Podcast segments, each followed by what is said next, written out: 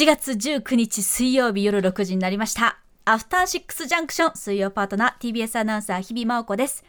さて今週は1週間パーソナリティの歌丸さんはマイティクラウンザ・ファイナルファーイーストクルーズ2023-2023というですね、まあ、豪華客船でのミュージッククルーズへの参加ということでお休みということで本日水曜日この方にお越しいただきました。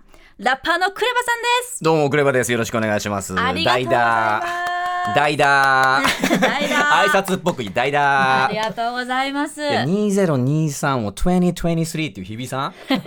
さすがですよね。一応ちょっとここやっぱり俺はもう大体2023で逃げちゃうんだけど。2023 perfect Thank you, thank you. perfect クレバさんです。よろしくお願いしクます。レバさんが今歌丸さんのいつもの席に座っていただいております。一応歌丸モードになれるようにサングラスは用意してあるんで あのお聞きの皆さんでちょっと歌丸感が欲しいって方はサングラスかけてくれとあのツイッターの方でつぶやいていただければ、はいはい。あの常時かけていく用意できてるんで。よろしくお願いします。やいやいやありがとうございます。いやこちらこそですよ本当に。お越しいただいちゃって。本当に暑くてね、はい。犬の散歩を朝はしてるんですけどあそうもうちょっと無理かな。いや本当に危険。うん。それくらいに暑いですもん地面とか。いや本当に一昨日まあおこう3日前4日前と連日で、うん。あの野外フェスだったんですよ。あお疲れ様でございました。36度とか7度とかなっててで2時半とか3時とかの出番なんですよ、一番の暑い時間帯ですよね。日本の夏フェスの終わりを感じましたね。いやー。もう本当に何かが何かになるレベルっていうか機材トラブル続出。あ暑ステージ上が暑すぎて。やっぱり夏フェスのステージ上って皆さん見えないかもしれない、まあ、映像で見えるか。いや汚れとか気になると思うんで、うんうんうんうん基本黒なんですよ。あ確かに言われてみればそうだ。だからもう熱々なんですね。うわもうじゃあ熱を持っちゃうんですね。そうですね。各所で機材トラブル起こってて、まあ、もちろん自分の時にもわからないようにでしたけど起こりましたし、まあ、お客さんもねやっぱりちょっと暑いよってこうフラッとしちゃう方も多かったようですしいやなんかね。ちょっと危険かなっていうぐらいのレベルですよね。夏といえばフェスみたいなやっぱりもうもうそれが出来上がってますけど。そうなんですよね。ちょっとなんか考えないといけないくいやなっちゃい本当にそうましたね本当にそう。列になっちゃったんで、うん。夏とイコールで結ばれたそのフェス、うんそこに一回ちょっとスラッシュ入れるぐらいの感じで、ね、なんか夜にやったらいけるんじゃないかとか、うんうんうん。その考えなきゃいけないんじゃないかなっていうのは肌で感じましたね。確かに、うんそんな感じでした。うわクレバさんと夏の話してる。それ言ったら俺って日比さんと話してると思ってますよ。リスナー、まあ、僕はあの毎日ね毎日というかまあ大体うあのこの番組聞かせていただいてて、まあ、前身番組の頃から聞いてますけども、も月火水木金とあって、まあアトロクのセンター水曜日じゃないですか。ああそう折り返し。ってことはまあ日比さんがセンターってことじゃないですい。か。やーちょっと言いづらいけども、形け上どもというはことはもう言ってますね。形上は。かどうかわかんないし、何がどうなのかわかんないけどやっぱり他の曜日と比べて、はい。日比さんだけむちゃくちゃひいきされてるなっていうのがすごく感じるんです本よ。当ですか？そう思いませんかねリスナーの皆さん。確かに酒ばっか飲んでますね。いやそうまあまあそれもあるかもしれないし 四郎さんがなんかやけに優しい。お本当日比さんが何か言った時にそれはないとか絶対言わないっていうかきなのかなってちょっと思って。いや 本当親戚のね、うん。子供みたいな感覚でね。でもだからその中来た俺だから、はい。今日は厳しく言ってやろうかなと。お思ったんですよ。なんとそこにスラッシュが入る。なんかあったら、はい。こうバチンって言ってやろうかなと思ってきたんだけどこのはい。ゼロ距離で話したらええ。言えな い、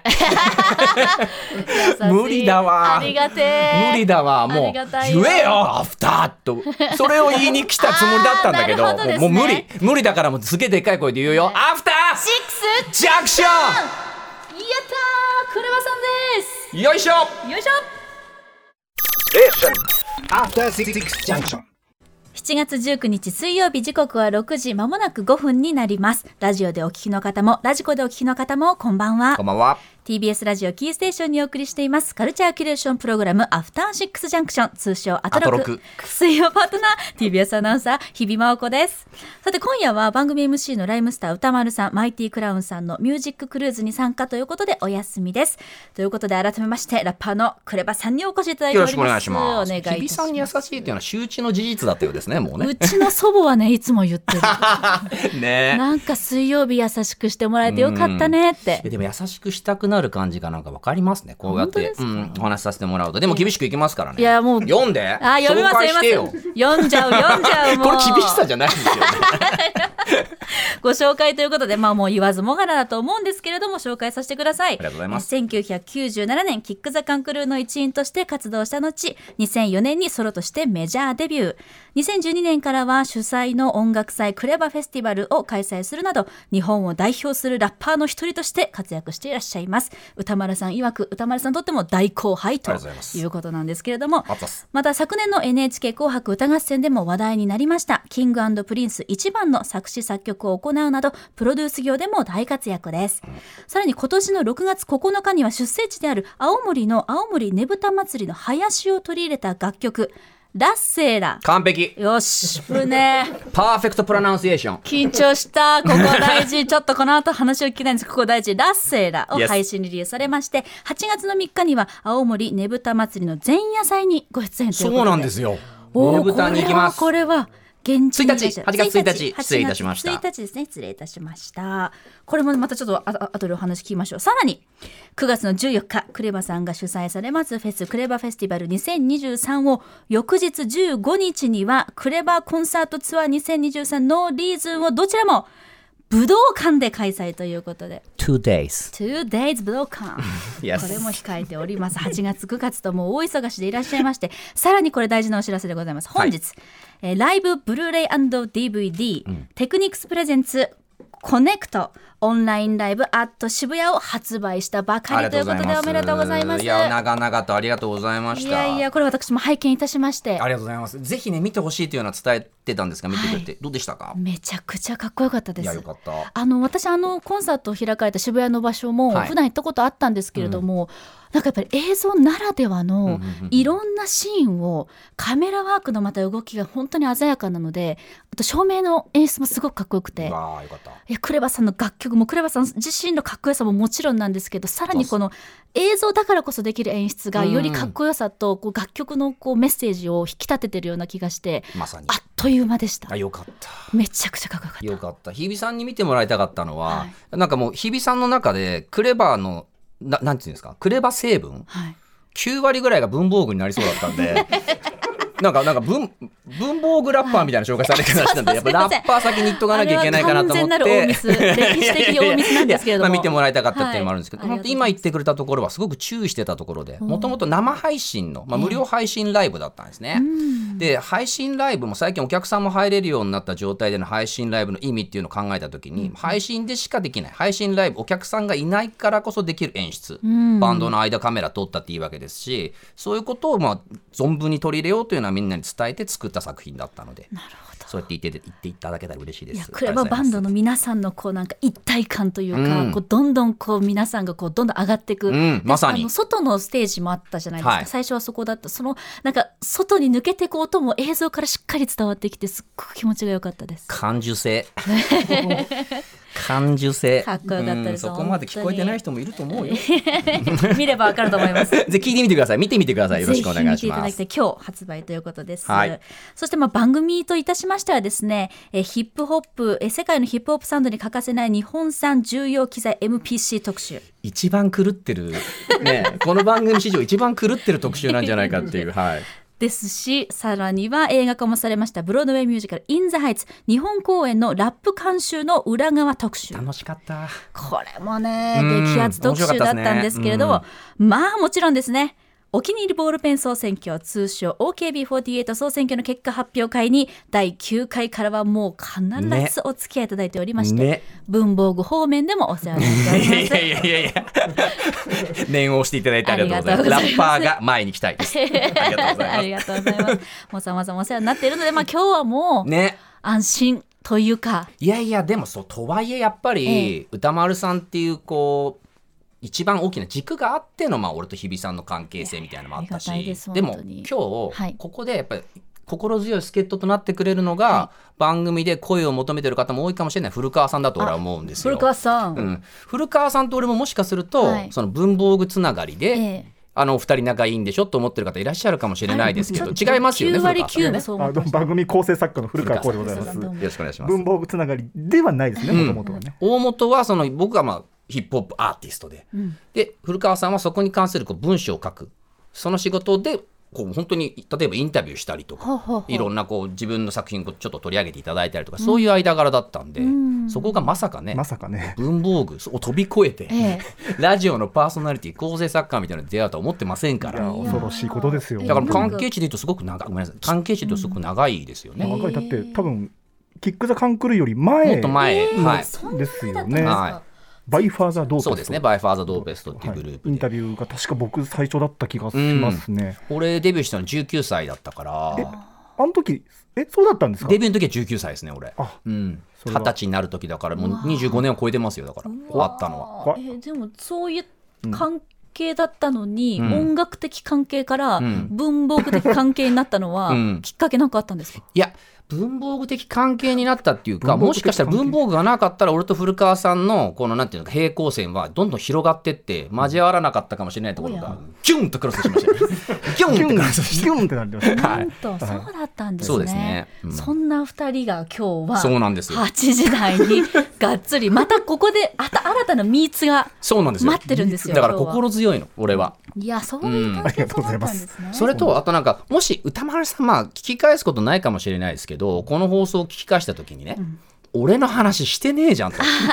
いや聞いてると思う今日は絶対に、あいつら何勝手に楽しくやってくれちゃってんだよみたいになったら もうす困るでに先週し。言ってましたもん。うんうんうんし、あとこの番組の中でも歌丸さんがいつも俺が出てきた時に、俺の大後輩でありますっていうのを言ってくれるんだけど、それになったきっかけっていうのがあって、その話もしかしたら歌丸さんしてないかもしれないなと思ったので、ぜひしたいなと思うんですけども、自分がね、2006年、7年かな、どっちかちょっと、まあ後で調べて正確な年数言いますけども、完全一人武道館っていうのをやって、一人で全機材を操りながら、ラップもして、なんかビートメイクしたり、で、DJ もしながらラップしたりとかいうライブをやったんですよ。それを歌丸さんが見に来てくれて、で、なんてものをやったんだ、お前はと。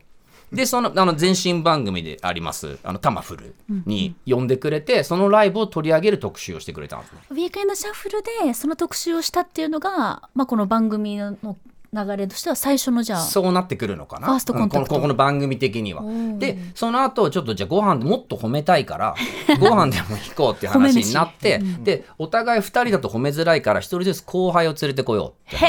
え何ですかそれ？そこで、あの、シロあの、歌丸さんが連れてきたのが、三浦大知君。ほうで、俺が連れてったのは千春っていう一緒に曲作ってるプロデューサーで。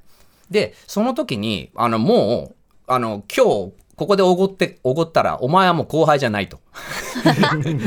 そんなすごいことやるやつは、お前はもう後輩じゃないからなっていうことから、俺のことを多分大後輩って呼ぶようになったっていう流れなんですよね。もうなんかこう認めたぞみたいな話なんだと思うんです。えそんなシーンがあっそうなんです。たんですねはい、で、その後、俺と三浦大知君、その千春、むちゃくちゃ仲良くなって、ガンガン3人で遊ぶようになったら、なんで俺を呼ばないんだって言われまして。まあ、また四郎さんと、まあ、三浦大知君と3人で飲んだりとか、お話しさせてもらったりとかもあるんですけど、もっと大元の話で言うと、俺が、このラップで、脚光を浴びるきっかけ作ってくれたのが、もう本当歌丸さんだから。そのイベント会場でフリースタイルしてる自分を見て声かけてくれて、俺たちがやってるイベントに来なよとか。逆に俺らがやってる手刷りのフライヤーのイベントお客さん15人ぐらいしかいないところにライムスターの MC シローが来たみたいな感じで、その時から俺のこと目つけてくれてるんで。そんなお前だったのにあんなすごいことするからお前もう大後輩なっていうことでそれ以来俺のことをまあ大後輩って呼んでくれてるっていう感じなんですよね。うん、だから俺からするとすいませんっていういつまでも本当先輩っていう感じなんだけど。へえ、そうちょっとこれだけで酒何杯飲めるか 今日は特集をちょっと変えました。ちょっとパリコナナオさんを文具ジャムと飲むお酒に今日はね。そうだそんな二人が今日はじゃあ代打としてじゃ。あクレバさんだからもう本当に一生懸命やらせていただきたいなと思います。ありがたいです。よろしくお願いします。い、や、そんなね、歴史あるというか、はい絆の深いお二人ですから、え早速ですけれども、クレバさんの新曲から今日は始めたいです。ぜひ、そうしてください。お願いします。ぜひお願いしますはい。えっと、6月9日にリリースした新曲で、さっきね、あの、ラッセーラの時にウェーイみたいになってましたけど 間違った発音でラッセーラっていう方が非常に多いんですね私今日までそう思ってましたそうなんですよラッセーラーラッセーラーってテレビに出た時も、ラッセーラの方なんですけどもって言われて、ちょっとなんかピリッとなるみたいな。スタッフたちピリッとなるみたいな。ラッセーラが楽しい。正しい。メッセージ。メッセージパッケージ。パッケージ一 k さんと同じ流れなんで、ラッセーラです。えそれ聞いていただきたいと思います。えクレバでラッセーラ。いやー、よいしょよいしょこのよいしょイズムもね、やっぱシロさん、シロさんから、歌丸さんから。ついシロさんになっちゃうな。いやいいいいですありがとうございますはあり。がとうございますちなみにこの曲なんですけども、青森ダンスプロジェクトっていう、はいまあ、青森シック関わってる青森ダンスプロジェクトっていうところからの依頼があって作った曲で青森が結構ダンスでこう街を盛り上げていこうっていうことすごく力入れている街で、結構そのオフィシャルオファーっていうかでなんで俺にオフィシャルオファーが来たかっていうと青森にフェスで行った時に、まあ、それこそ三浦大知君もその時一緒だったんですけど実はあの俺生まれたのが青森県弘前市なんですね。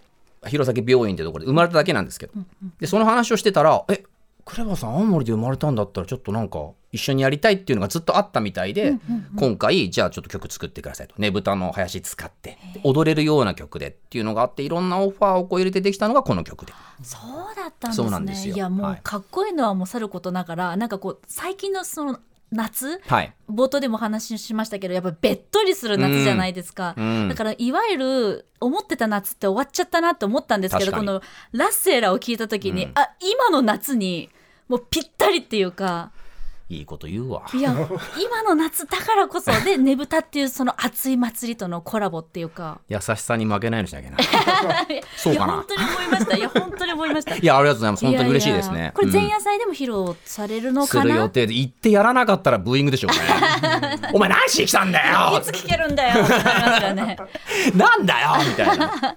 ちなみにあのジャケットがあるんですけど、その、まあデジタルジャケットみたいなのもあるんですけど、それはあの津軽塗りっていうですね。あのうん。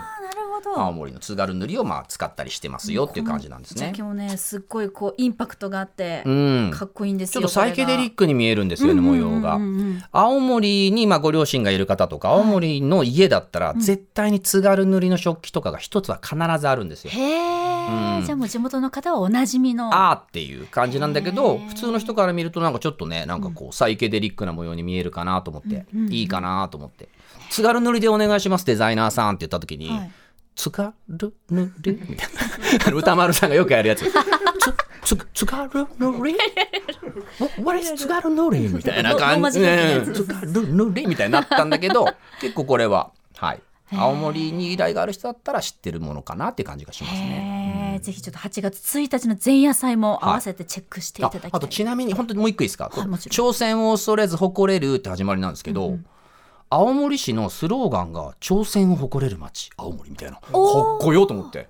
だそれそのまま歌詞に使わせてもらったりしてますーちゃねんとでもオフィシャルのポイントを抑えてらっしゃるという。オフィシャル 抑えてらっしゃる抑えてるんですよそれではさまざまな面白を発見して紹介するカルチャーキュレーションプログラムアフターシックスジャンクション今夜のメニュー紹介ですはい、行ってみます。この後すぐカルチャー界の気になる人、物、動きを紹介します。カルチャートークです。今夜第3水曜日ということで SDGs ジャンクションをお送りします。今回10回目ということでですね、記念いたしまして、スペシャルゲストノーベル平和賞受賞者で経済学者実業家のムハマド・ユヌス博士にお話を伺ってきました。そして7時からは日替わりでライブや DJ プレイをお送りする音楽コーナー LIVE & DIRECT。今夜のゲストはこちら。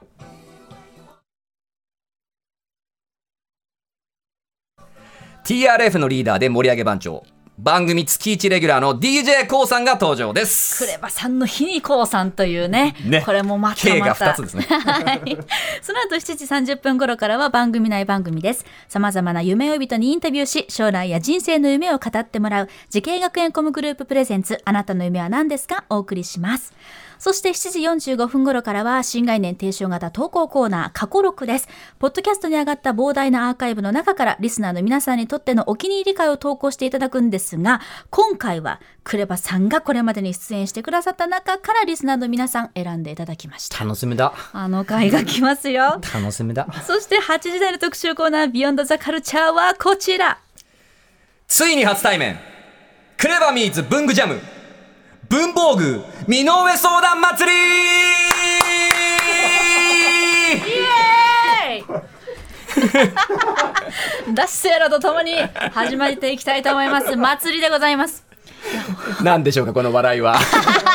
向こう側に広がる笑いは何なんでしょうか？いや今やですね本当に文房具ラッパーと呼ばれ始めた。ね。本当にね。本当に文房具ラッパーと呼ばれ始めたクレバさんと、日本最高峰の文房具トークユニット文具ジャム。これびっくりなんですけども本日歴史的初対面ということで。そうなんですよここ嬉しいです。ミーツしてなかったんですね。いやもうミーツしてなかった。もうついに。だからもうボーイミーツガールならぬクレバミーツジャムです。よやばい。やばいです。これ名曲です。名曲。えー書き味のいいボールペン教えて。集中力が上がる文房具ありませんか？といった文房具にまつわる相談から。モテたいんだけどどうしたらいいですか？マジで。もっとお金稼ぎたいけどどうしたらいいんですか？といったふんわりした相談まで全部まとめて文具ジャムが文房具で回答してくれます。はい熱い祭りになりそうです。どういうことって話なんですけどね、うん。全然ちょっとまだ見えてない部分もあるんですが、もちろんクレバさんも回答できそうなところはお願いいたします,、では参りましょう。アフターシックスジャンクション行ってみようう。After Six Junction.